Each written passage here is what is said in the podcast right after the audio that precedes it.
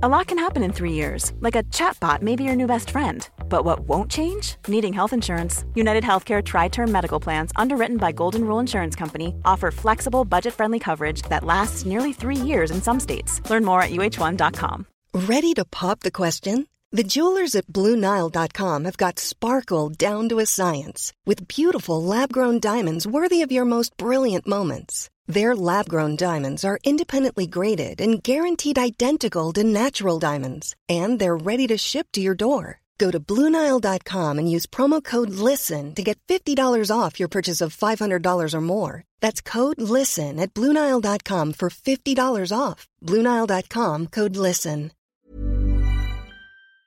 Hej och välkomna till Arkivsamtal. Jag heter Simon Gärdenfors och innan vi sätter igång med veckans avsnitt så ska jag göra lite reklam. Den 19 december 2014 så rappar jag på Golden Best julshow på Annexet. På Globentorget 2 i Stockholm. Jag ska alltså uppträda på Stockholm Globe Arenas.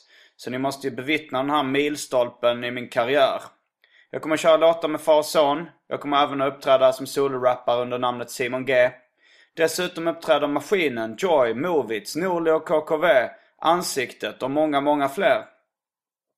Det finns biljetter kvar för bara 225 kronor. Men skynda er och köp dessa billiga biljetter innan de tar slut.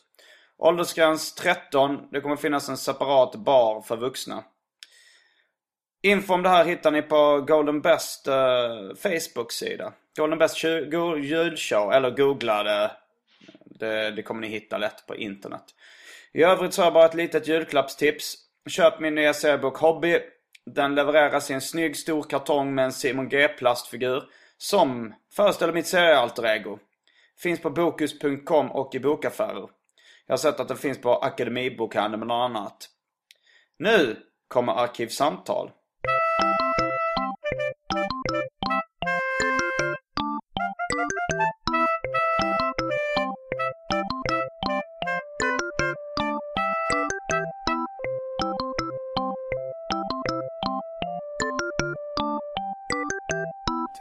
Tack ska ni ha! Tack ska ni ha. Nej, nej men det var, det, jag, jag har för mig att det var jag, jag kan ha drömt detta men jag trodde jag hörde på radion på 80-talet Så var det Europe som spelade på någon sån här Det var en liveinspelning, P3 sände live med Europe och så Körde de någon sån här fräck låt och så i slutet så var de alldeles fyllda av den här LA-känslan Fast det var i, i Bryttjocksmöle Och så bara låten var slut down Tack ska ni ha!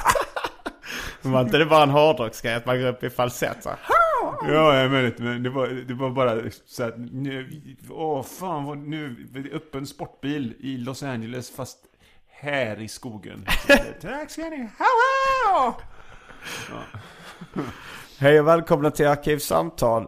Mitt namn är Simon Gärdenfors.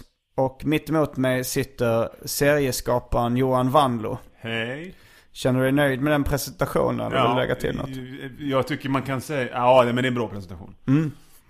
Eh, själv är jag lite, lite förkyld fortfarande. Jag, jag, jag hade en teori om att man inte blir friskare om man vilar sig. Jag vet inte om jag skulle, jag- nu är jag inne på min nionde dag eller någonting. Är förkyld. Jag räknar inte ens, det känns som jag det känns som jag har varit på väg att bli förkyld sedan jag var 17. Liksom. Det känns som jag har varit... Du har inte brutit ut ännu? Nej men det, nej, inte riktigt brutit ut. Du vet som man känner sig dagen innan det bryter ut. Så tycker Ja. jag det känns sedan 1989 på det här. En näsborre täppt. Var du 17 1989? Nej jag vet inte, jag kan inte räkna. Ja. Men vi säger det. Ja, okej. Om jag är född 1972, hur gammal var jag 1989? Ni kan ju skriva hit. Mm. Så. Johan Wandlo har varit med en gång innan. Det, det var mycket skojigt. Ja, det han, det. Han, eh, du kan mycket om eh, populärkultur. Liksom skräpkultur skulle man nästan kunna säga om man... Ja, det kan man säga. Men jag är inte, samtidigt är jag liksom en sån här... eh, Jag är en sån dilettant i många områden. Så att det är liksom inte det att jag kan det här... Det här, och, och den röstskådespelaren till Powerpuff Girls avsnittet säsong... Det, det där kan jag inte. Liksom. Men- Finliret kan jag inte, men det är bara mer en stor omni... kunskap om fräna grejer. Jag tror till och med att du skulle ha svårt att säga vilken som är ditt huvudsakliga Ja, det, intresse. det kan jag inte. Jag tänker wrestling, men det är nog kanske bara för att du har Nej. någon form av wrestling-look. Vi kan, ja, ja kanske. Det, sån här muskulös fast med, eh, med mage. Den, det är en rätt skön, bra look om man liksom inte orkar träna fullt ut. Ja, det är kanske där. Nej, men wrestling var väl länge sedan. Nu, eh, jag, jag kan inte riktigt säga. Jag, så, jag, får, jag lyssnade på eh, eh, förra programmet med David Liljemark när ni pratade om eh, samlar. Och jag tror inte jag har samlat färdigt på något i hela mitt liv. Utan det är snarare så här att jag får liksom en slags ryck under två månader. Nu ska jag ha alla 70-tals Scooby-Doo.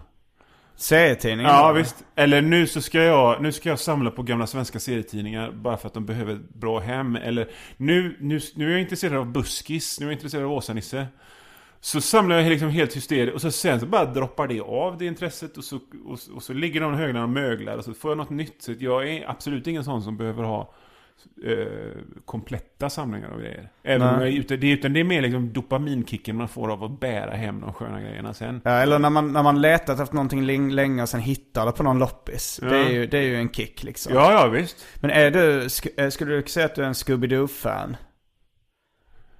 Eh, ja, det kan man väl säga. Då är du den första Scooby-Doo-fanen jag har träffat. Men, men jag är samtidigt... Eh, alltså är jag den första Scooby-Doo? Ja, men, men det för- måste väl ha funnits... Alltså folk i min ålder. Alltså för du är lite yngre än mig. Jag är, för, jag är 36 och ett Ja, och jag är 42. Men det är inte så... Ja, men liksom... Folk i min ålder, vi, vi, det var ju... Men var man fan? Var man liksom, eller bara accepterar man det som, uh, som jag har aldrig träffat en Arne Weise-fan. Alla vet, alla vet vem Arne Weise är. De skulle, vissa skulle nog till och med säga, ja men jag gillar honom liksom, det är Ja. rätt bra. Men jag har aldrig träffat någon die hard Arne Weise- Weise-fan. Så du har aldrig träffat någon Die Hard Scooby-Doo? Nej, jag har inte det faktiskt. Nej. Eh, jag träffade en kille som eh, var elektronisk musiker på något sätt. Eh, och hans artistnamn var Scooby. Okej. Eh, och, så frå- eh, och så frågade om han var Scooby-Doo-fan. Så han, nej, det... Uh, han hade bara tagit namnet. Men så, här, så sa jag så att ja, men det finns väl inga riktiga Scooby-Doo-fans. Men det konstiga är att Scooby-Doo Ja. är... Ja, nu tror jag Simpsons har gått om. Men jag läste en artikel för några år sedan där det stod att Simpsons var på väg att gå om Scooby-Doo i antal inspelade avsnitt av en liksom tecknad filmserie. Okej. Eh, Simpsons var på väg att gå om, men sen så kom liksom den här eh, datoranimerade Scooby-Doo-filmen slash live action. Eh, och då, så i kölvatten av den succén så spelade de in lite nya tecknade Okej. Scooby-Doo. Och så fick Scooby-Doo ledningen igen. Då var de uppe i 600 någonting avsnitt. Men då tänkte man så här. eh, så sa jag till den här killen som kallar sig Scooby då.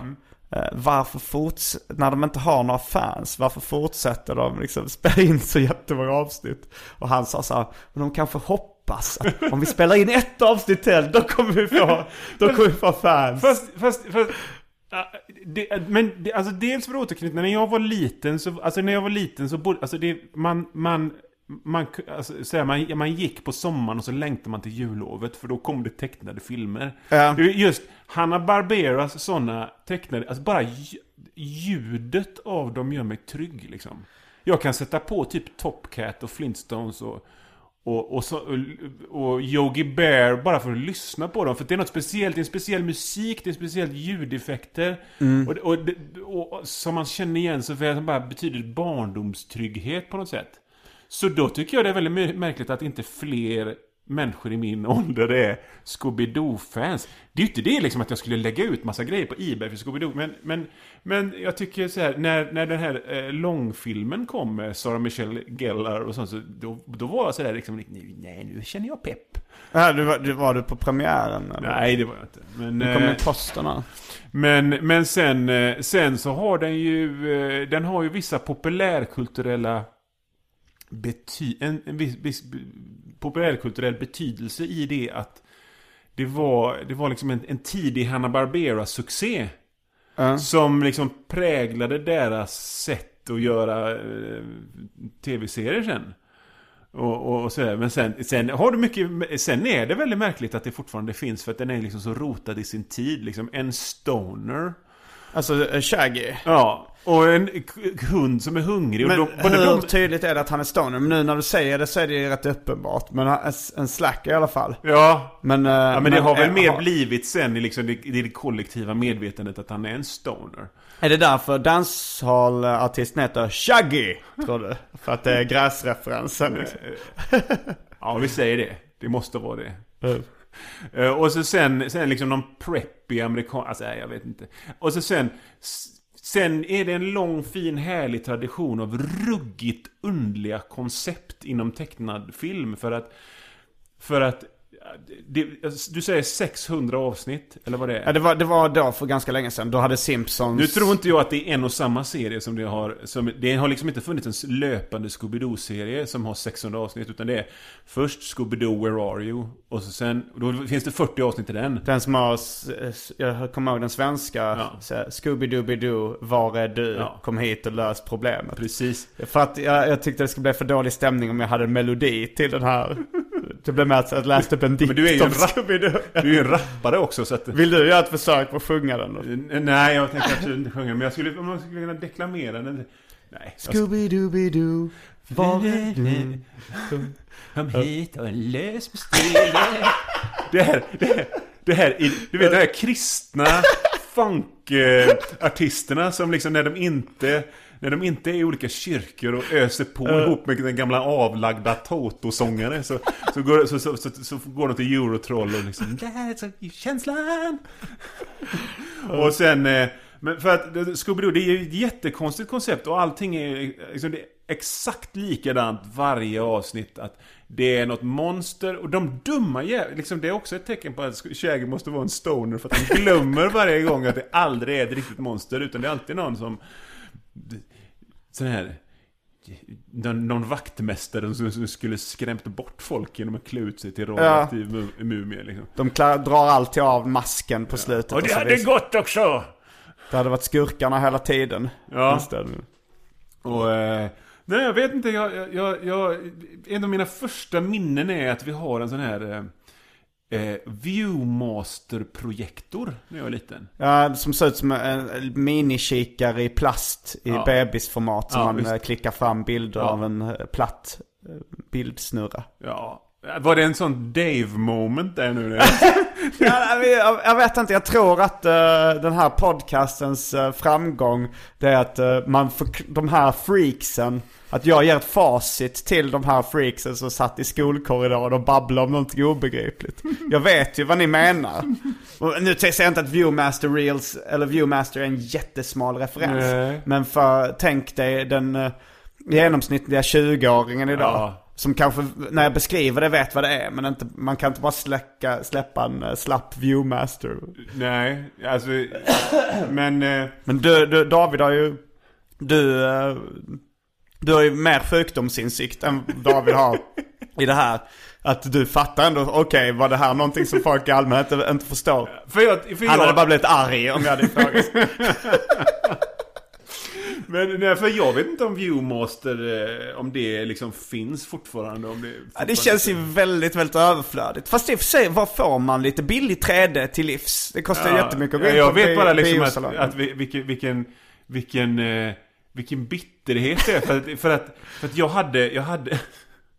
Här, det blir så här barndomstraumapodd den här gången. För att jag hade den här projektorn. Och då hade jag Scooby-Doo Scooby-Doo Reels då, liksom. och då, var det, då var det något äventyr där de var vid någon eh, ski lodge och så var det någon jätti. Ja. Och sen så hade jag Tintin tur och retur. Eh, så, och sen hade jag, och det här var... Månen tur och tur. Månen tur och retur. Och sen hade jag, och det här var ruggigt fräckt, Mannen från Uncle. Men varför, det är alltid undrat, varför vill de, när de har en förkortning, det är uppenbart, det är, en- varför är det liksom uncle med de här gammal gubbe pedo-vibbarna? liksom mannen från uncle. Och så är det punkter emellan. Vad står mannen för? Vad står uncle för? det står United Network Command. Men de vill ha morbror, eventuellt farbror. Så. Ja, ja, visst. Eh, och de har fiender som heter thrush, som också, och det betyder trust bara, men det är också så här The subjugation of the undesirables. Men visste du vem mannen från Uncle var när du fick den Viewmaster? nej, nej, nej, nej, jag hade ingen aning. Utan det var ju mina klolösa föräldrar som liksom gick till Sigges på Öckerö. Där de antagligen hade kvar de här, för det här, nu snackar vi ändå liksom tidigt 80-tal. Men de hade kvar de här Viewmaster-reelsen från tidigt 70-tal, eller sent 60-tal till och med, när mannen från Uncle kommer ifrån. Ja, men det här är ju fränt. och jag tyckte det var fränt, för just den handlade om, om zombies. Ah. Och, ehm, och, alla, och, och, liksom, och, och så är vi tillbaka i 80-talet nu när alla andra kompisar De får sina första videoapparater så här liksom Och jag, nej det var liksom ingen, nej det ska inte vi ha hemma hos oss Så var det för mig också. Ja, så, så då satt jag där och kollade på, ja, jag har i alla fall mina Viewmasters så man säger, ja, det är ganska fräckt det här med Och så säger nu tar jag väl Scooby-Doo igen och så, Eh, håller Johan Wanlöv upp en imaginär Viewmaster reel framför ansiktet. Ja, jag, vet, jag håller upp den och med lite hopsnurpt citronlik mun. För att, för att liksom visa någon slags bitter låtsasglädje. Så, så gör jag små krökningar med fingret. Så, ja, nu har jag roligt. Nu har jag en rolig stund. Och så eh, medan kompisarna kollade på liksom. Ja, nej jag hamnade till och med i slagsmål för det så här. Eh, det var mina min, min kompis eh, Per i Hjärup. Han, var, han, var, han fick liksom verkligen frossa och bada i skräpkultur. Och hans föräldrar uppmuntrade väldigt mycket. Eh, och jag, och de hade video liksom. Och så frågade han mig liksom, varför inte ni VHS? Och jag frågade mina föräldrar, varför inte VHS? Och så kom de med några sådana slappa argument. Så Nej men det är, det är onödigt och bla bla bla. Och jag, jag vill ju såklart väldigt gärna ha Ja, VHS. Man blir Eh, dum av att kolla på vi- video. Ja, det var väl lite såna här grejer. Ja. Och sen så, och sen när eh, nästa gång då Per frågade mig om varför vi inte hade VHS. Så jag visste inte vad jag skulle svara så jag, jag använde mina föräldrars argument. Så här, nej. Jag kanske inte sa att man fick fyrkantiga ögon men, men liknande liksom så här, nej men det är väl onödigt så här, det är bättre att vara ute och leka. Jag blev den där präktiga pojken. Och sen så sa han så här, då började han, eh, eller då började han liksom förolämpa. Det var en av de första hedersrelaterade våldet jag utsatte någon för. Men jag tyckte att han sa, men dina föräldrar är fan dumma i huvudet. Och liksom sa det, och, och då blev arg och hamnade i slagsmål liksom. Och sen... Försvara dina föräldrars heder. Ja, Ja, men, fint. men, men grej, det var väl säkert som en sorts religion som jag hatar liksom. Fast jag kände ändå att jag vill inte att, eh, att min kompis eh, säger att mina föräldrar är dumma i huvudet. Vilket de var. Nej men det, det här det var ju bara pur snålhet. Sen kan jag mycket väl tänka mig liksom, jag vet inte vad de maskinerna kostar, med 6000 spänn. Det var ju svinmycket. Då, men när fick du video första gången? Hur Men grejen var, då? grejen var ju att sen, så köp, mina föräldrar ville ändå film, göra såna fil, Ja. filma familjen liksom. Så de köpte en videokamera. Och eh, sen så insåg de att de här små eh, videobanden som fanns i VHS-kameror då, de var väldigt dyra. Så då insåg de att det är billigare att köpa en VHS-spelare som man kan spela över på de här stora banden. Så typ två dagar efter jag hade försvarat eh, familjens heder så fick vi en VHS-spelare. Och då blev det så lite pinsamt. Det är ungefär som att man, man, man blir eh, dissad av en tjej och säger att hon är ful och dum i huvudet. Och sen så dagen efter så vill hon ha henne och så ah, hon är ganska, här, okej ja, hon är ser rätt bra ut ändå. Jag kan tänka mig att vara ihop. Höll du det hemligt då så kompisen inte skulle liksom, ja men är du dum i huvudet nu? Var det din imitation av mig Jag eller kompisen? inte. Nej, kompisen. Ja, nej det, det var väl den här skamsna krypa till och så, ah, men det är rätt bra att ha video. För vi fick inte video liksom i hemmet förrän, förrän vi var 15-16 någonting. Liksom. Ja, jag kan vara 13, 12, 13. Ja, och, och sen, så många av de här... Eh, många av de här... Eh, det, var, det var mest serier. Liksom, Jag, jag fick inte kabel-tv förrän jag var 23. Serier. Har du sålt ut och börjat kalla tv-serier för serier? Nej, jag menar serier. Det var serier vi hade liksom. Jag hade serietidningar. Ja, serietidningar. Ja, nu fattar. Nej, nej. Skulle aldrig falla mig in. Rörlig Jag tänkte att du spelade in, eh, spelade in tv-serier. Nej, nej, nej. Och, och, och, och, och sen så tänker för jag är väl inne på ett, om jag får återknyta till alla de här upptagna och sen bortlämnade och sen upptagna igen intressena så är det ju liksom spel av olika slag. Ja. Alltså tv, datorspel. Och, och, Tror du att det finns sådana här brädspelsnördar som blir sura på samma sätt när man ser spel om Det är jag datorspel? helt övertygad om. Det är jag helt övertygad om. Jag tror inte de är kloka folk som håller på med brädspel. Nej. Jag tror de är... Jag tror det, det, det är som de mest insnöade seriefansen sådär som... Som, som bara liksom runkar över sina Prins Valiant.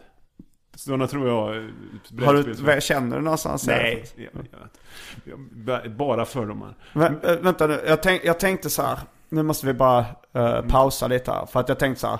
När uh, snacket börjar, när vi kommer in i en liten slappare fas av snacket så ska jag tänkte att vi skulle kasta oss in på det måttligt populära inslaget Välj drycken. Är det måttligt populära nu? Ja, det har sjunkit i status. Eh, men, eh, men sen blev det ju inte så. här. Det, var- jag, jag kände ju det lite sen innan. Jag kunde, borde jag förutspått att, uh, att ja, men det, kommer man in på Scooby-Doo och bara skjuter Ja, ja. därifrån så går det inte att stoppa. Så jag tror vi, vi kastar oss in på det måttligt populära inslaget Välj drycken.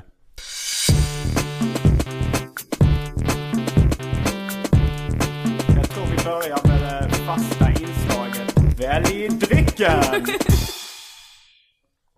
Alternativen du har, det är Pepsi Max, eh, landsortslager, öl eller drinken Hawaii Gay Club. Ja, jag har hört om den här Hawaii Gay Club. Ja, Men sen så kan ju inte du behöva stå och blanda en jävla drink liksom. Så att, det jag, jag tänkte blanda något med själv i ja, alla men då fall. tar jag en sån. Okej, då tar vi två Hawaii Gay Club. Du är strax tillbaks med drick... Dricken? Drycken? Drycken kända från det måttligt populära inslaget Välj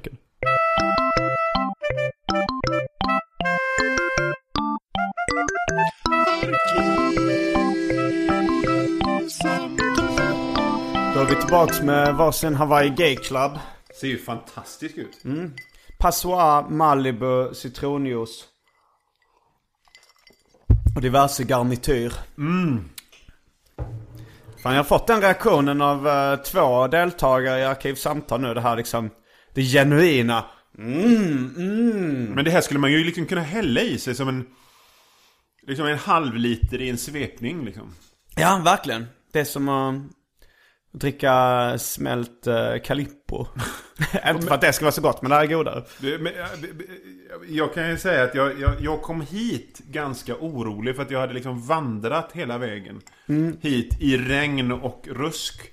Och då blir man liksom lite dum i huvudet efter det. Man får bara man koncentrera sig på att inte vara blöt. Så jag tänkte hur ska, jag- hur ska, jag, hur ska, jag, ska jag kunna säga roliga grejer och vara, och, och vara, vara spirituell nu när jag, i det här? Nu känner jag det genast hur små Ja. blommor slår ut i kroppen. Ställ det på det här uh, Okej. underlägget så det inte dunsar för mycket.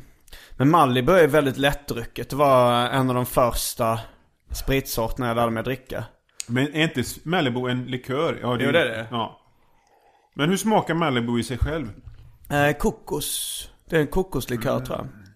Så att det är lite, men, men nu så döljs den lite av de andra uh, vätskorna. Jag får ta det lite lugnt, jag känner mig redan yr. Men Gör du jag- det? Känner du, eh, efter en klunk så blir du... Tre klunkar om jag får be. Men jag, sen, alltså jag är ju, dina lyssnare kanske ska veta en sak att, att jag, jag tillhör ju inte dina fräcka rapping-komedi skojpolare. Utan jag är ju en tråkig småbarnsförälder. Så att jag blir ju full på, liksom, tryck i mig en taco och två folköl och så svävar jag sen. Så att, Ja, Jag blir också, jag är också väldigt lättpåverkad. Alltså jag, jag blir full. Alltså jag tror det är betingning i hjärnan. När jag tar en klunk folköl så, så slår det så här liksom. Nej men det gjorde Fattar. det aldrig som tonåring på mig. Nej. Jag kunde hälla i mig liksom hur jävla mycket som helst. Jo men alltså sen kan jag, när jag har nått den nivån så kan jag, så kan jag dricka rätt mycket utan att det blir någon skillnad. Mm, Okej. Men hjärnan känner igen liksom smaken av öl eller smaken av alkohol och bara okej, då är det Nu dags checkar vi igen. ut. Uh, Malibu kommer jag det var min brorsa som uh, introducerade mig för det någon gång. Sen så av någon anledning så drack vi Amaretto också eftersom jag lyssnat på Black Sheep, låten Similac Child.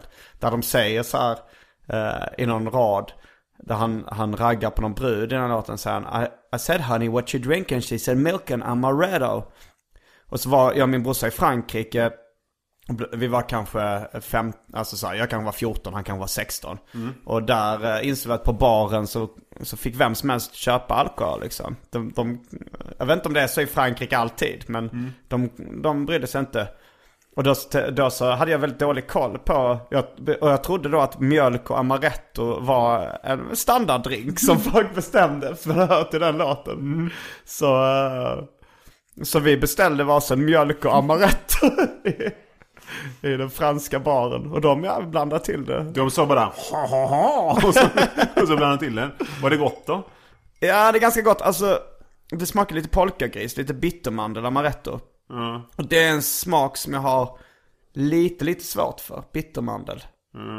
Men, eh, men det var ju så spännande att få beställa alkohol på en bar när man var 14. Så att jag, har, jag har ju en sån uppfuckad alkoholkultur eftersom jag kommer ifrån öarna liksom. Och där, där var det, alltså Dels så hand, det var ju några år på tonåren som bara handlade om en sak. Och det, det var att bli full och skaffa sprit. Ja. Och så här när jag tänker efter och så liksom, det, det, är ju, det är ju fruktansvärt destruktivt. Det- Vad fan skulle jag hålla på med det för? Det var ju bättre om jag fortsatte sitta inne och, och rita och vara konstig liksom. Ja men samtidigt så leder det ju till socialt liv. Att man får kompisar och kanske en, för en partner kompisar? eller någonting. Ja, att man men får vill hångla eller så här. Jo, jo, men de, de, de, de, de där kompisarna, de, liksom, de, var- de fick ju sin partner när de var 23 och de. Och hens 20 år senare så... Ja, men, men, eh, men och sen- var det också någon sån konstig machokultur där ute så att... Drinkar? Nej, nej, nej, nej, nej. Ja det är ju godare, alltså så här rent. Det här dricker man hellre. Man är vant, jag är vant med öl nu. Men det är ju egentligen lite beskt Ja, lite... men det var ju till och med så att folk såg ner på öl för att det var liksom lite töntigt och, och Alltså jag tror folk som drack vin, de fick stryk liksom. Utan det det var sprit, alltså? renat, alltså renat brännvin med någon läsk. Jaha, Men- men, men- läsk är väl lite mässigt och... Alltså Ja, så då, men- blir det ju som, då blir det ju mer lättdrucket än vin kanske. Jo men det, alltså det, är ju det, kändes mer, jag vet inte, det var mer, det var en större Medusa-faktor på det i alla fall. Liksom. Jag tänkte verkligen på Eddie Meduza när du sa liksom brännvin och landsbygden. Ja, Lite- och så att- sen, sen Så då var jag, jag helt färdigsöpen när jag var 23 och flyttade till stan. Och så då var jag klar med allt det där. För att, för Stan i Göteborg Ja. alltså. Ehm, för alla som inte vet så var Göteborg. Nej, men, men eh, så, så då var jag färdig och när man fick höra kompisarna i, Göte, i Göteborg då säger Ja, vi går till en Kina-krog och köper in någon vårrulle och så delar vi på... Man, man bara fnös ju åt dem för då har man själv vant sig till vid att dricka liksom 75 med, Eh, med alkohol. Alltså, Jo, jag kommer ihåg det när jag bodde i, i Malmö. Och min polare Viktor Arve, han hade flyttat till Luleå. Och, liksom, eh, I högstadiet. ja. Och sen kom han tillbaks med de här dryckesvanorna från, från liksom norrländska småstadslivet. Ja. Och det var ju på en helt annan nivå. Det var liksom så här, vi, vi drack väl liksom som, som man gör. Ja. Och så blev det packade och gick ut på klubb. Men han stod ju där liksom bara halsade i sig sprit tills han inte kunde stå. Och bara trillade på marken och sen liksom började blöda om händerna och skrek och sprang omkring. Och sen däckade i min polares säng och bara blödde från Ja, händerna. ja, ja, men det, det, Vakna om, repeat. Ja men det var ju standard liksom av folk så här. En back och en 75 var ju inte liksom och det, det var liksom en lite större fest Och liksom. back är för yngre lyssnare. jag bara tänkte på när ser man en back senast på något. Ja fan det har jag inte ens tänkt på. Ja herregud. En back öl då? Ja men där såg du senast någon konka runt på en back. Nej. Nej. Senast jag hörde Det om är det. ju det snarare att folk har sina egna bryggerier i källaren liksom. I och för sig jag kan tänka mig att back har blivit så här kult. Precis som folk som samlar på fonografrullar eller något sånt. Så kommer man med, de säljer träbackar på den skitnödiga designbutiken Grandpa på Södermalm i Stockholm. Det är faktiskt sant att de gör det. Nej men sluta. Det, det är liksom, det, det, det, är, ju- det är ju som, det är ju sånt här hipstergrej liksom att man ska dricka Pabst Blue Ribbon. Och det känner jag bara igen från typ eh, eh, här countrylåtar som handlar om hur folk var stolta över att de var rednecks. Att de hade, Ja. liksom låtar som gick så här, har vita strumpor och dricker Pabst. Liksom. Ja, men det är väl på, på samma sätt som ehm, Många i, i min bekantskapskrets tycker det är coolt att dricka 40s med malt liquor i USA. För att de gjorde det i de fattiga områdena, i liksom Du, gettona. är det sån här Colt 45? Alltså sån här petflaske?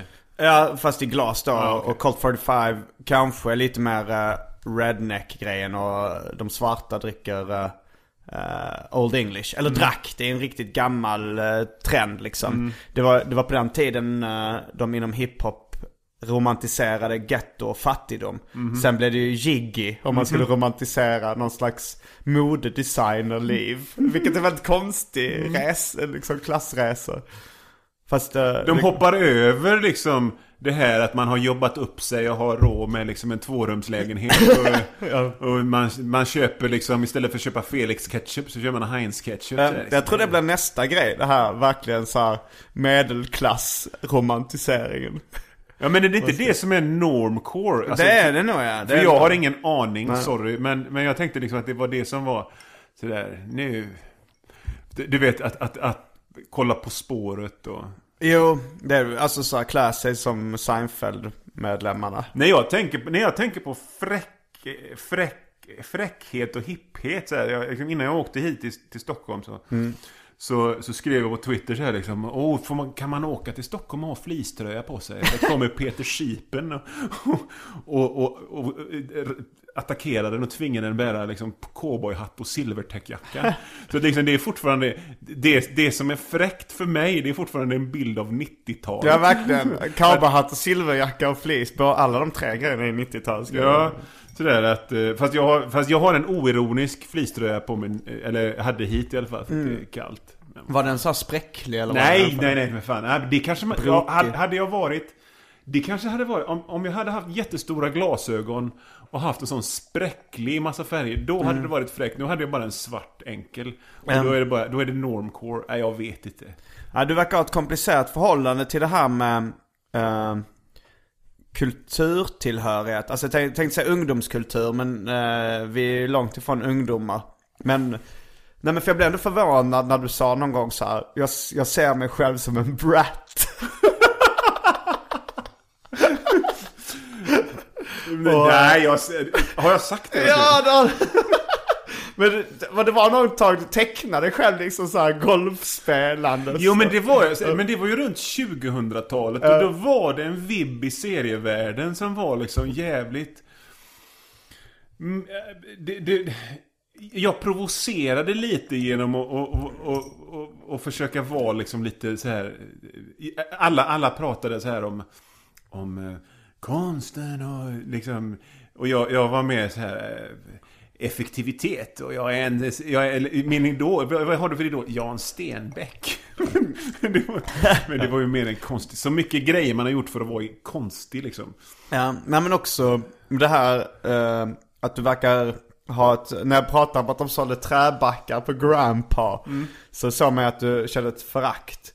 Men, men sen någon gång så hörde jag att du pratade med viss stolthet i rösten om att de hade skrivit om någon japansk restaurang i Göteborg där de hippa människorna satt och fikade. Så sa du, men det är ju jag och mina kompisar som är de. Jag har ett jättekomplicerat förhållande till, till fräckhet och nu och ungdom. Så att, så, så, så att, och, och det, är där, det är därför det är så skönt nu, för nu kan man bara skita i det liksom. Och bara, bara, ja, ja, jag gillar det och det. Jag behöver inte liksom välja så här. Men jag har alltid, jag, jag vet inte, jag har alltid på något sätt eh, för, töntigt jävla sätt försökt utmärka mig. Om, om och där är några som tycker det är fräckt, ja men då tycker jag något helt annat är fräckt. Och det är bara barnsligt egentligen. Men så, han har, jag pratade med Kalle Lind om detta också så här. Men han har gjort så jävla mycket konstiga grejer bara för att vara undlig så här. Och då, jag, jag har läst Christer Sjögrens självbiografi bara för att kunna säga att jag har läst Christer Sjögrens självbiografi. F- Liksom jag får ju aldrig tillbaka den tiden någonsin mer. nej. Nej, och alla jävla skivor man har köpt med konstig vinildynga och filmer man har sett. Jo, men Ja. jag, jag har också varit plågat mig själv för att försöka vara speciell ganska många gånger. Det, när jag, jag kommer ihåg när jag gick i, jag tror det var jag gick i högstadiet. Jag gillar ju tecknad film så här. Och sen såg jag i tidningen eh, att det skulle visas en tecknad långfilm. Eh, som hette Bennys badkar. En dansk tecknad film. Ja. Och det var ju något hippieflum. Med liksom blöta akvareller animerade som flöt in i varandra. Och Någon surrealistisk pojke som eh, åkte ner i badkaret och hamnade i någon fantasivärld. Och det var så mördande tråkig. Och, men jag tror jag lyckades ta mig igenom den. Och när jag satt där och hade lyckats ta igenom mig så tänkte jag det här ska bli min grej. Att kolla på den här filmen. Ja, men och jag ska bjuda hem folk som ska få, och de kommer tycka det är skittråkigt. Och de kommer tänka, vad ser Simon i den här filmen? Varför har det blivit han? Han måste vara en sjuk snubbe. Precis. Men, men det, det är ju så. Jag såg, det var en sån här G, Göteborgs-Posten, tidningen Göteborgs-Posten, hade en gång i tiden en sån här barnsida som barnen får vara med och göra. Liksom. Och då var det presentation av de nya kullen 11-åringar och så var det liksom någon glasögonorm som, som säger vad är ditt favoritband? Här, The Residents. Jag vet Jag inte vet om ni, du vet vilka som är. Nej, jag vet inte. Men det är så här märklig New York-konstmusik. Så bara, ja, lille, du gillade, ja, du gillade Residents. Men är det inte bara att hans föräldrar säger Ja, att men det är klart att det är. Och så ska han, ska han vara underlig och så tror han att han får tjejer och så. och så... jag, inte, jag tror det, i den, Bennys badkar fanns inte det här tjejperspektivet Nej, det kanske inte, nej. Jag ville bara vara flippig liksom. Ja. Men det var ju, det var, det var ungefär på samma sätt, ungefär på samma sätt som när, när, eh, när jag slutade vara hårdrockare liksom så bara, nej. Det är töntigt med rockmusik. Jag lyssnar bara på... Jag lyssnar hellre på Hammondorgelversioner av rocklåtar än rock... Bara, gud vad Det gör jag i och för sig. Ja, det gör jag också. Men jag, menar, liksom, jag kan ju lyssna på rocklåtarna också idag. Så att, så att om jag nu skulle hit, om jag skulle hitta någon sån här som jag försöker se ut som, eller liksom för stil jag försöker ha. Så, så är det ju liksom mer så här överårig hårdrockare liksom. Du vet, den, inte den första sångaren i Foreigner, utan den andra. eh, eh, sådär. Eh, Dagfinn. Ja, men jag, jag, ser, jag ser bilder på, liksom, på, på Europe och de ser ut idag. Jag tänkte, men fan, jag kan, tycker jag kan liksom, men, jag, Alltså då, då Carl, du bryter lite mot det du sa att du inte bryr Du försöker fortfarande vara flippig då ju. Om du försöker som Dag Nej, men det är ju snarare att jag kan liksom, det, det är någonting jag kan landa i nu i, i, i min ålder liksom, för det är det enda jag kan Ja, det är det, möjligtvis det, men sen i övrigt så bryr jag mig inte Nej. egentligen. Men, men det är ett intressant fenomen där med, för när du kom hit i lägenheten då spelade jag, eh, du kom för tidigt så att du tog mig på sängen så att säga. Och då spelade jag eh, Mamma Said Knock You Out med LL Cool J. Som var liksom en mainstream hit på eh, 90-talet eller kanske så här. Och, och då gillade inte jag LL Cool J för jag var för fin för det liksom. Men sen så nu så gick jag igenom någon så här samling av eh, klassiska hiphop-låtar. Tänkte det här var ju bra, det är ju en bra låt. Men jag tror jag har missat en del grejer för att jag har försökt vara för cool. Ja, ja. Som till exempel när alla gillade Nile City. Då vägrade jag ens se det. Ja, ja, ja. För att ja. jag var för, för ball liksom.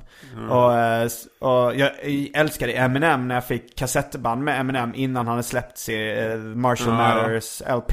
Men sen när han hamnade etta på listan, så ja, Mm. jag tyckte fortfarande det var bra men jag tyckte inte det kändes bra att lyssna på det. Men det har jag liksom kunnat släppa mycket mer eh, desto äldre jag blivit. Men samtidigt så är det så, jag, jag lyssnar på eh, liksom, som till exempel Justin Biebers låt Baby. Ja. Den tycker jag är en bra låt. Ja. Och då, då har jag verkligen försökt bara släppa in färgen. Jag har den i min vanliga playlist. Men eh, när de kopplade ihop Spotify med Facebook så var det ändå så här, fick väldigt mycket skit för så här. WTF, var, varför har Simon Gärdenfors lyssnat på Baby med Justin Bieber flera gånger idag? Och det är ju inte för att vara flippig utan det var för att jag tycker att det är en bra låt liksom. Mm. Och även eh, folk som kommer hem till mig och liksom uh, ifrågasätter ju det liksom. Ja, nej, men jag hade, för att jag, jag reagerade på det när jag kom in här. För att jag är ju inget hiphop-fan liksom. Det Nej. är ju inte det att jag, alltså det, och det är ju mer en sån här okunskaps... Alltså det är ju inte en aktivt ogillande av hiphop. Utan det bara liksom, det, det har gått mig förbi. Mm. Sådär, va? Men sen, men fan den här låten tycker, ju- tyckte ju till och med jag var bra då. Mm. För att det var en, liksom- det är liksom någon slags hårdrocks hiphop som är jätte, väldigt enkel att ta till sig. Och så. Mm. alla gillade. Så då bara, vad är det här? Men det är ju rätt skönt. Men, men det är ju som... Jag pratade med någon annan om detta, att liksom, ironin biter sig i svansen till slut. Liksom, man, man gillar grejer för att vara flippig, men till slut så inser man det här är ju skitbra. Ja, det är bara på riktigt. Ja, Ja. ja jag avbröt ju det. Jag avbröt det innan när vi pratade om uh, spel för att jag var tvungen att, att Jo, få in drycken. Vi så. pratade, om, eh, vi pratade om hur det egentligen låg till med ens nostalgifanskap. Om det nu är ett Ska ord. vi ta pulsen på? Men, men jag, för, att, för att jag sa ju det liksom att jag, jag hade ju inte video förrän jag var 15. Jag hade inte kabel-tv förrän jag var 23. Så att alltså alla de här grejerna som man, som man eh, kultar på, det såg, det såg jag sen. Och det är ju likadant med spel. Jag skulle komma in på så här retrospel. För det är ju någonting som jag sysslar med nu. Ja. Jag är, är väldigt intresserad av, av det och läser och, och spelar retrospel. Men sen i själva verket så... Så, eh, så hade jag ju... Jag hade, det, det var ju också en grej som jag höll på med först i 20-årsåldern. Egentligen, för att alla andra hade tv-spel, jag hade inte det. Jag hade möjligtvis en, en VIC 20 ett tag och sen... Så att det, det jag vet inte, det, var, det lät bättre i huvudet. Nej men jag, jag har snarare, det är nog det enda som jag är riktigt stofil inom så är det datorspel. För att musik så häng, hänger eh, farsan med fortfarande. uh, när vi lyssnar på ny hiphop och liksom... Du, du trycker ner glasögonen då. Ja men det här var ju riktigt svängigt. Ja. Jag glömmer aldrig när jag, när jag hade min värsta hårdrockslook. Så var jag på stadsbiblioteket och bläddrade på skivorna. Hur ser det ut? Kan du beskriva? Ja men jag hade liksom så här Fluffigt, yvigt hår. Har du permanentat det? Nej, nej, men jag har det av, av sig själv. Liksom nu, nu, nu är jag, är jag på väg att bli full Full Per Donsö här liksom, eller full Ted Gärdestad på håret för det blir liksom, jag har inte samma Robert Plant kraft i det som jag hade som yngre. Men då då var jag på Stadsbiblioteket och bläddrade så, så kom det fram en sån här som såg ut lite grann som Johan Rheborgs imitation av Anders Karlgren. Där liksom med, med rutig skjorta och så glasögonen ner på näsan så här. Som, som bara från out of the blue. från- Hörru du, eh, vet du om om det finns några replokaler här i stan? ja, fortsätt berätta om, om ditt stofil. Ja. Uh, nej det, det var... Nej men just datorspel så har jag faktiskt inte riktigt eh, fattat de här... Jag, alltså jag gillar bara Giana Sisters och... Det var det, var det, det var det modernaste spelet som jag har. Men, men alla Tetris och Pac-Man och eh, Super Mario och Wonderboy och sånt tycker jag är roligt. Men, Ja. men jag, där har jag inte riktigt lyckats ta mig vidare. Nej men jag har nog inte det heller. Eller alltså, min, min riktiga spelperiod var ju så Playstation-tiden. Mitten, slutet på 90-talet. Men sen i efterhand, de spelen var ju jävligt gråa och fula. Utan jag har också gått tillbaka till de här. Men det var ju inte det att jag spelade dem, utan jag var hemma hos kompisar som hade dem där. Jag hade ju inte det själv. Utan man satt ju med någon slags längtan i bröstet. Och, och väntade på sin tur att få spela Gianna Sisters eller Fast, fast på hönor då, vi pratade om alkoholkulturen. Det fanns också, spelkulturen var inte så mycket Nintendo 8-bitars och Sega. Utan det var liksom, alla hade, alla hade 64 då. Commodore 64, så Ja. var det Hjärup också Ja. där. Mm. För det var, jag vet inte, de hade säkert sålt in det till sina föräldrar. Ja men du kan ha recept på den.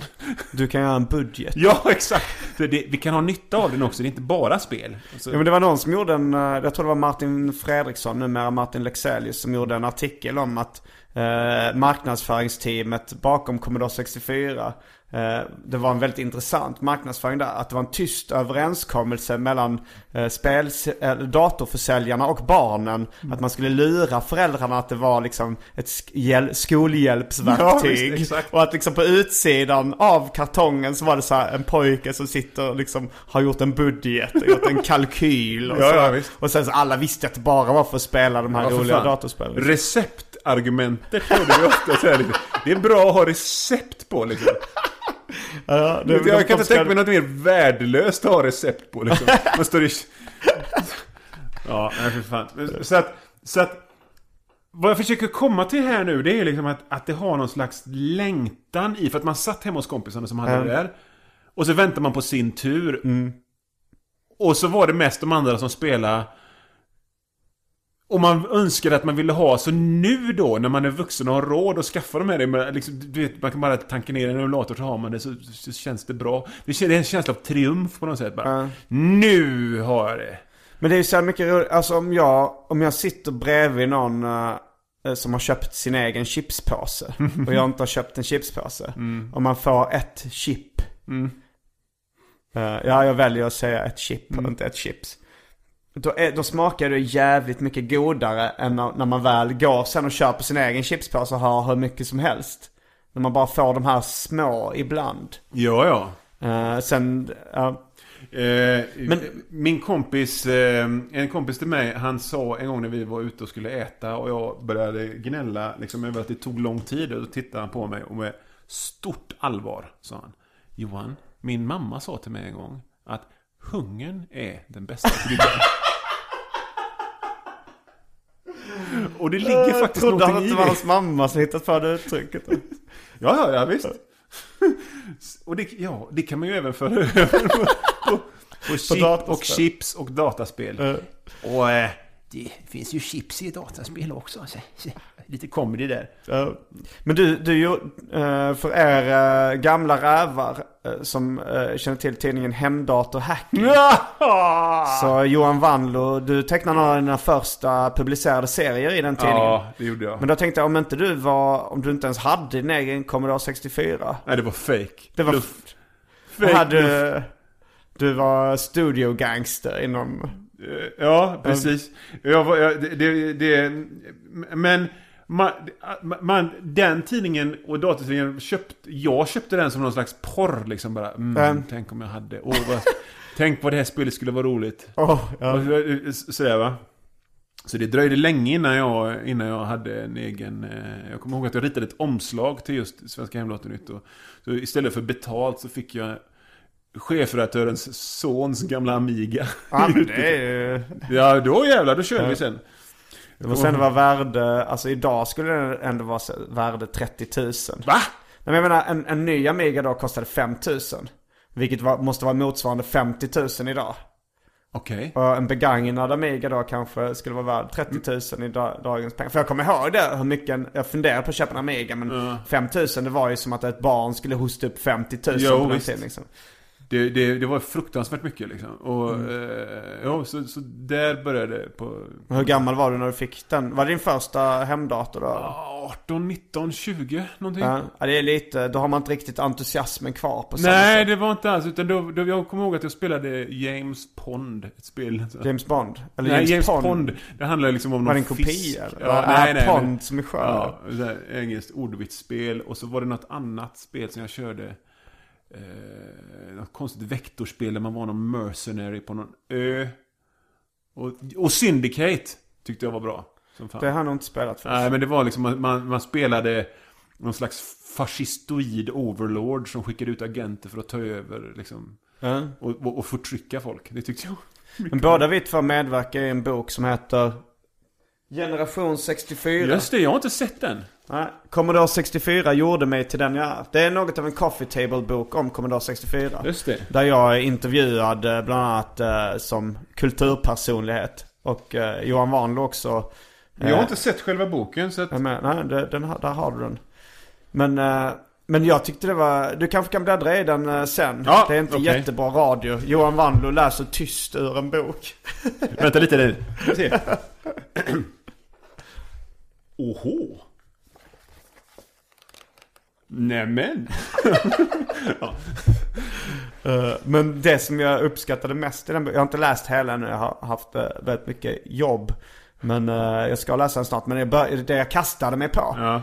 det var för att jag kommer ihåg, jag, jag spelade ett, ett spel som heter Bazooka Bill. Som jag även tog som alias när jag spökskrev åt Base Hunter.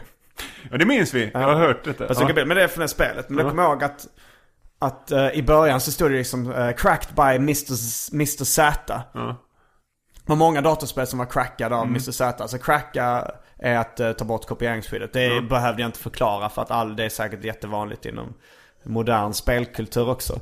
Men, eh, men då undrar man, det här Mr. Z, och sen så i slutet när man klarar Bazooka Bill. Då, då får man möta en gubbe som heter Mr. Z. Det är förmodligen då bara eh, crackaren som har skrivit att den här gubben heter Mr. Z. Eh, det är ju säkert bara ens chef i spelet eller något sånt där. Men jag, jag kommer ihåg, man, man, det var ju liksom verkligen en känsla av en gud. Den, här, den här Mr Z som visste hur man crackade spel och eh, liksom man fick träffa någon snubbe i dataspel som hette Mr Z. Men, men de, det pratas väldigt mycket om och demoscenen och demos... Och du vet, Ja. och, men jag, vad jag minns av de demos jag såg. Ja. Så var det liksom en låt och så en bild på Alf och så en textrad som gick under. Och det är så jävla fräckt egentligen bara.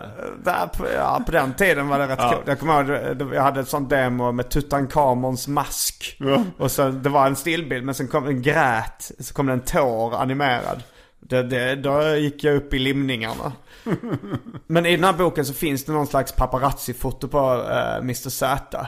Eh, han ville inte ställa upp i, han var nog den mest anonyma. Men det är någon bild, han ser ut som en ganska vanlig tonåring liksom. Han hette Zoltan tror jag. Men, men jag tyckte ändå det var jävligt coolt att man får, får en bild på den här mytiska karaktären. Ja. Det var ett dåligt svar. Ja. Men hur länge, men, men var det din, de första serierna du fick publicerade? Ja, det var det. Eh, Och jag, jag, jag började, alltså jag kan ha fel på timelinen här, men jag började göra grejer till fanzines och till den här tidningen ungefär samtidigt 1987. Okej. Eh, så, så, så, så, det, så det var först, första publiceringen någonsin på riktigt, det var liksom på brevsidan i Svenska Med nummer 11 1986. Ja, Liksom en anonym sån här bara insändarkladd liksom. Okej, vad hade du tecknat då? Ja, men liksom en, en seriestripp och så var det liksom två rutor och så Jag har en kul hobby, ja, jag spyr.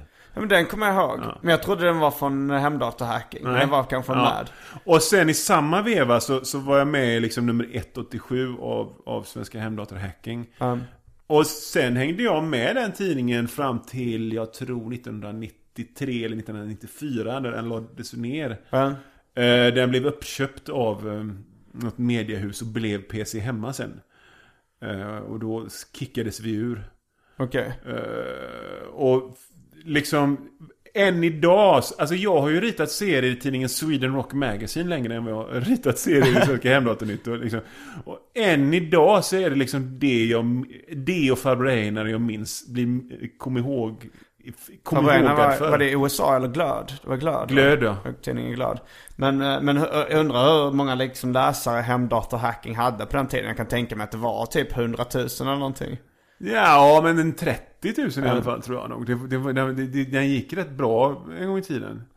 Eh, sådär. Men, men sen så fattar man också liksom, så att, så att ett, länge blev jag så här förbannad när folk bara tjatade om liksom, hemdatorhacking. Ja. så här.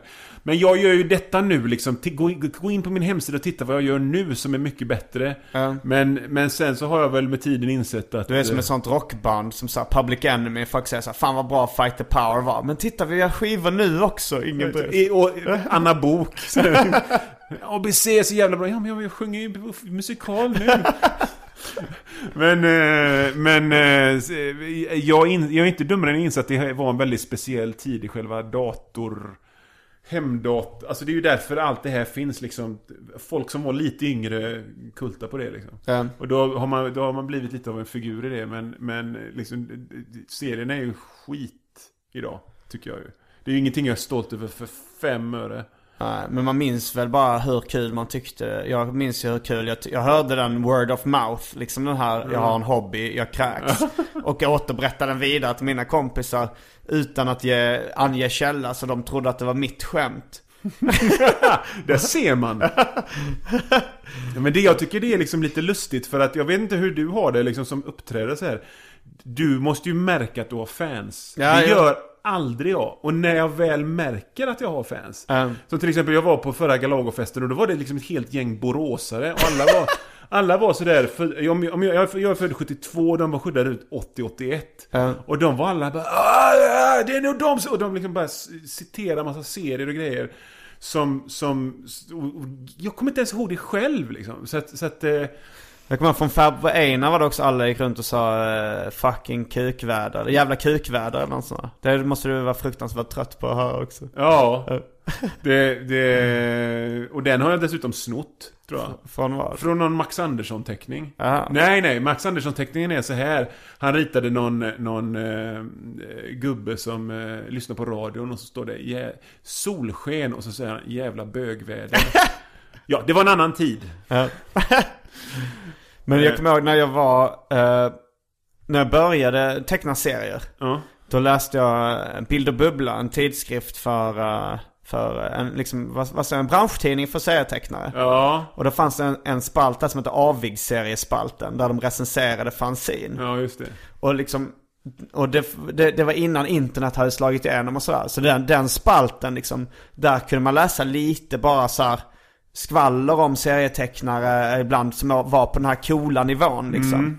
Då, då kommer jag ihåg det stod till exempel så här, Johan Wanlo när han är undersysselsatt. Det kan även vara fanzine Seriechock som också recenserade. När han är undersysselsatt på sin praktikplats, har hemdatorhacking, Ja, ja. ritar han små tidningar. Ja, ja, ja. Och då, då liksom och det var liksom verkligen så här hänt extra för mig. Man, man fick så här, oh, är han praktikant på hemdatorhacking? Fan vad coolt. Sen läste man lite så små, ja, det var David Liljemark och, och, och liksom de som jag sen lärde känna och Mats Jonsson. Liksom, det var verkligen, för mig var det som, som liksom en kärring som sitter på frisörsalongen och läser om eh, Kim Kardashian och Jay-Z och Beyoncé och Robin. Men liksom. jag, jag mindes hur det var när man själv var yngre serietecknare.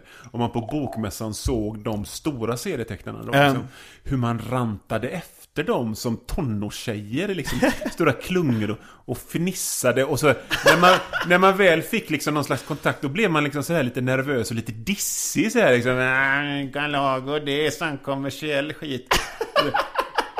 Skojigt skämt. Verkligen.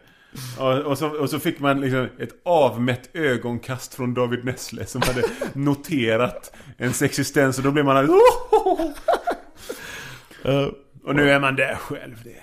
Eh, och det, det är roligt för att när man, eh, man inser hur låg nivå det var liksom så här, vilket kändisskap David Nessle har pikat på ändå liksom. Ja, visst. Man trodde, jag trodde ju att liksom, eller jag vet inte hur jag föreställer mig det men jag höjde verkligen det till skyarna Ja, att, vara, ja. att vara en firad serieskapare i Sverige. Jo, visst man satt ju där och läste de här tidningarna och, och gamla 80-talsgårdar och man bara tänkte vilka fantastiska liv de måste ha. Sån här. Jag, vill, jag vill vara en sån där liksom.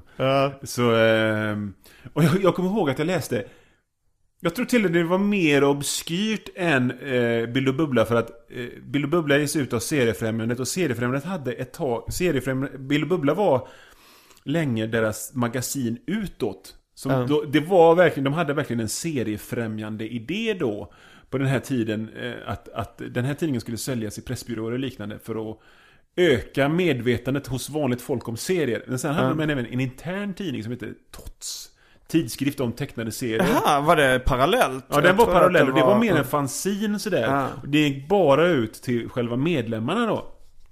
Så man fick både Bill och Bubbla och den här tidningen som medlem. Tots. Tots tidskrift om tecknade serier. Och där, ha, jag kan ha helt fel om både vad det här är och kronologin och allting. Men det var att eh, det var det någonting om någon... Eh, de skulle rita världens längsta seriestripp i Stockholm. Och då var det massa serietecknare och så, så var det en beskrivning om hur, hur det hade kommit någon liten kille och frågade ah, finns det några kändisar här? Och så hade någon sagt, ja där sitter Lars Andreasson. Han är kändis. Och Lars Andreasson kan man, ska man beskriva, vad ska man beskriva honom som? Trevligast i branschen brukar han beskriva. Ja, det är. Johan Andreasson som Johan, betyder- okej, det är hans bror. Ja. Och han är, han är liksom, han har försvunnit ur branschen för väldigt länge sedan. Ja. Eh, och då kommer jag ihåg när jag läste så här. Oh, dit. och då, då tänker man bara, om man hade haft man var inte medveten om vilken liten skabbnivå det var på liksom själva seriegrejen. Så om man hade varit mer, om man hade fastnat för en liksom grej med större status och hade liksom jagat efter den med samma me- målmedvetenhet man jagar efter seriegrejen. Det, finns ju, det finns ju inget stopp för vad man... Men det är kanske är därför du står uppe idag, jag vet inte. För att, eh, för att det, ska få en större potential. Ja. Ja, det är en av anledningarna. Eh, men, men, men jag kommer ihåg, det var rätt skönt också att man kunde, för minst en av mina största idoler var liksom David Liljemark när jag var liten.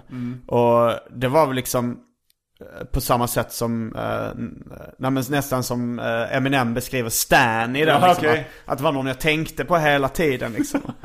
Eh, men, men, det, men det var extremt mycket lättare för mig. Jag behövde bara skriva ett brev till Ja. David Liljemark. Fick ett långt brev till, han hade kanske inte så mycket fans. Han hade kanske sju stycken. Ja. Eh, alltså som eh, sju fans som kanske kontaktade honom. Och vi ska vara medvetna om att då, på den här tiden, vad- hur stor kan liksom den aktiva serievärlden ha varit? 20-25 pers kanske. Ja, jag tänkte precis säga typ 80 pers. Liksom. Nej men det var, ja, de var 80 pers men aktiva som, som tecknade serier och, och, och var liksom en del av det. Ja. Det var väl så. Men, eh, men, men så, så det var, på det sättet så var det ju väldigt skönt att vara del av en värld som var så liten. Jo. Att jag kunde få kontakt med mina idoler hur lätt som helst. Mm. Jag kunde till och med liksom ringa David Liljemark några dagar efter jag hade kontakt. Liksom, jag bad om tips och jag skulle ge ut mitt första fanzine. Han hade ju inte ens släppt ett album då, men, men för mig var det väldigt stort att ha tecknat i Python och tecknat i Ja, ja. Mad och, och, och allt sånt där. Men, eh, men sen så lärde vi känna varandra väldigt snabbt liksom och blev kompisar. Ja. Jo, nej men det finns eh, liksom, det, det finns, i, idag så känner man ju alla.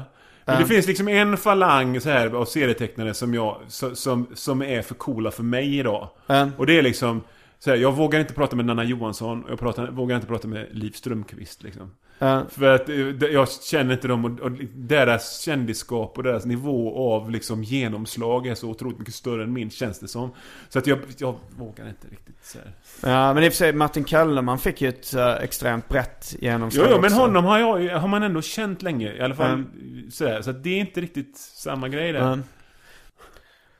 Ja, ja, jag, jag har väl liksom Jag är från samma klass som dem, eller samma årgång liksom. Ja. Det, då så, jag har ju vuxit upp, det blir, det blir lite som att man, man börjar i samma klass som, Ja. eh, som ett antal, efter, när man börjar ungefär samtidigt, eller liksom man börjar ut fanzine ungefär samtidigt, eller börjar Galag och så. Nu förra bokmässan så eh, var vi ju på, eh, så var det ju liksom en middag. Mm. För, för jag har gett ut en bok på Ordfront.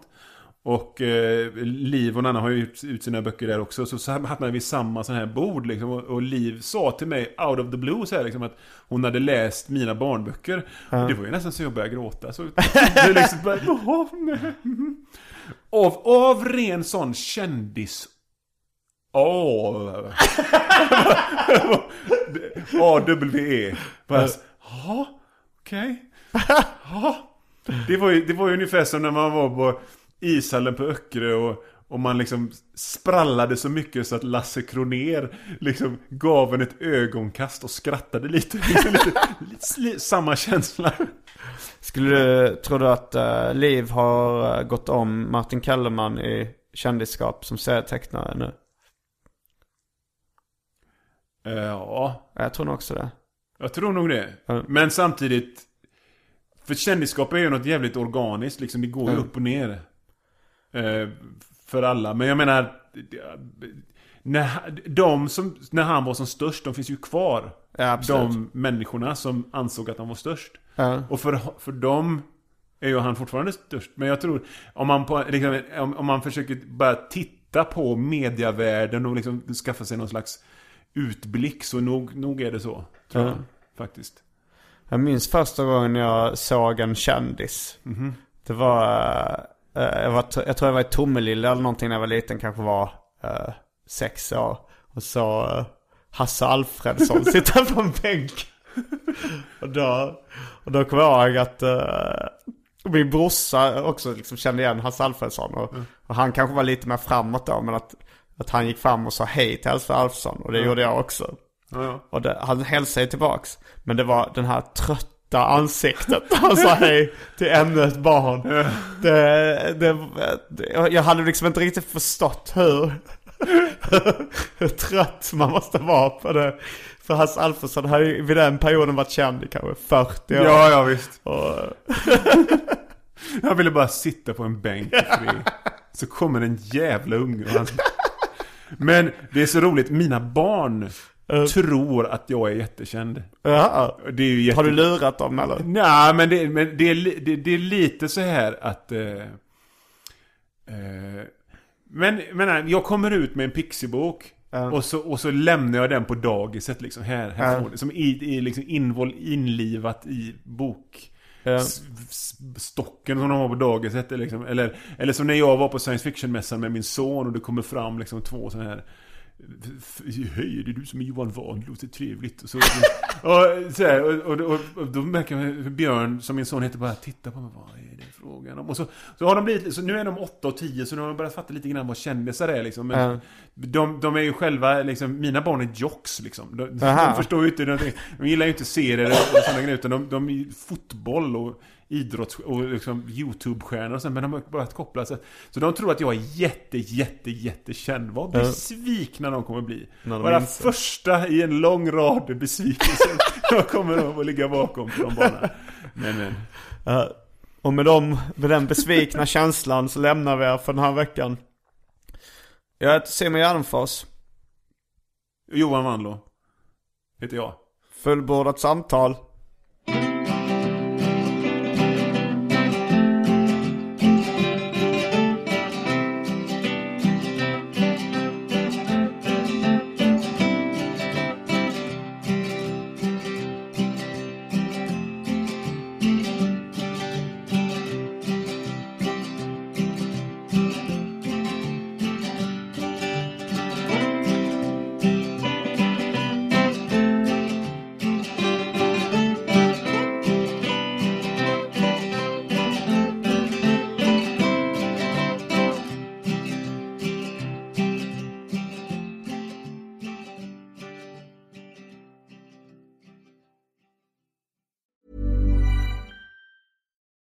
It's Paige DeSorbo from Giggly Squad. High quality fashion without the price tag. Say hello to Quince. I'm snagging high-end essentials like cozy cashmere sweaters, sleek leather jackets, fine jewelry, and so much more. With Quince being 50 to 80% less than similar brands. And they partner with factories that prioritize safe, ethical, and responsible manufacturing. I love that. Luxury quality within reach. Go to quince.com slash style to get free shipping and 365 day returns on your next order. Quince.com slash style. Mom deserves the best, and there's no better place to shop for Mother's Day than Whole Foods Market. They're your destination for unbeatable savings, from premium gifts to show-stopping flowers and irresistible desserts. Start by saving 33% with Prime on all body care and candles. Then get a 15-stem bunch of tulips for just $9.99 each with Prime. Round out Mom's menu with festive rosé, irresistible berry chantilly cake, and more special treats. Come celebrate Mother's Day at Whole Foods Market.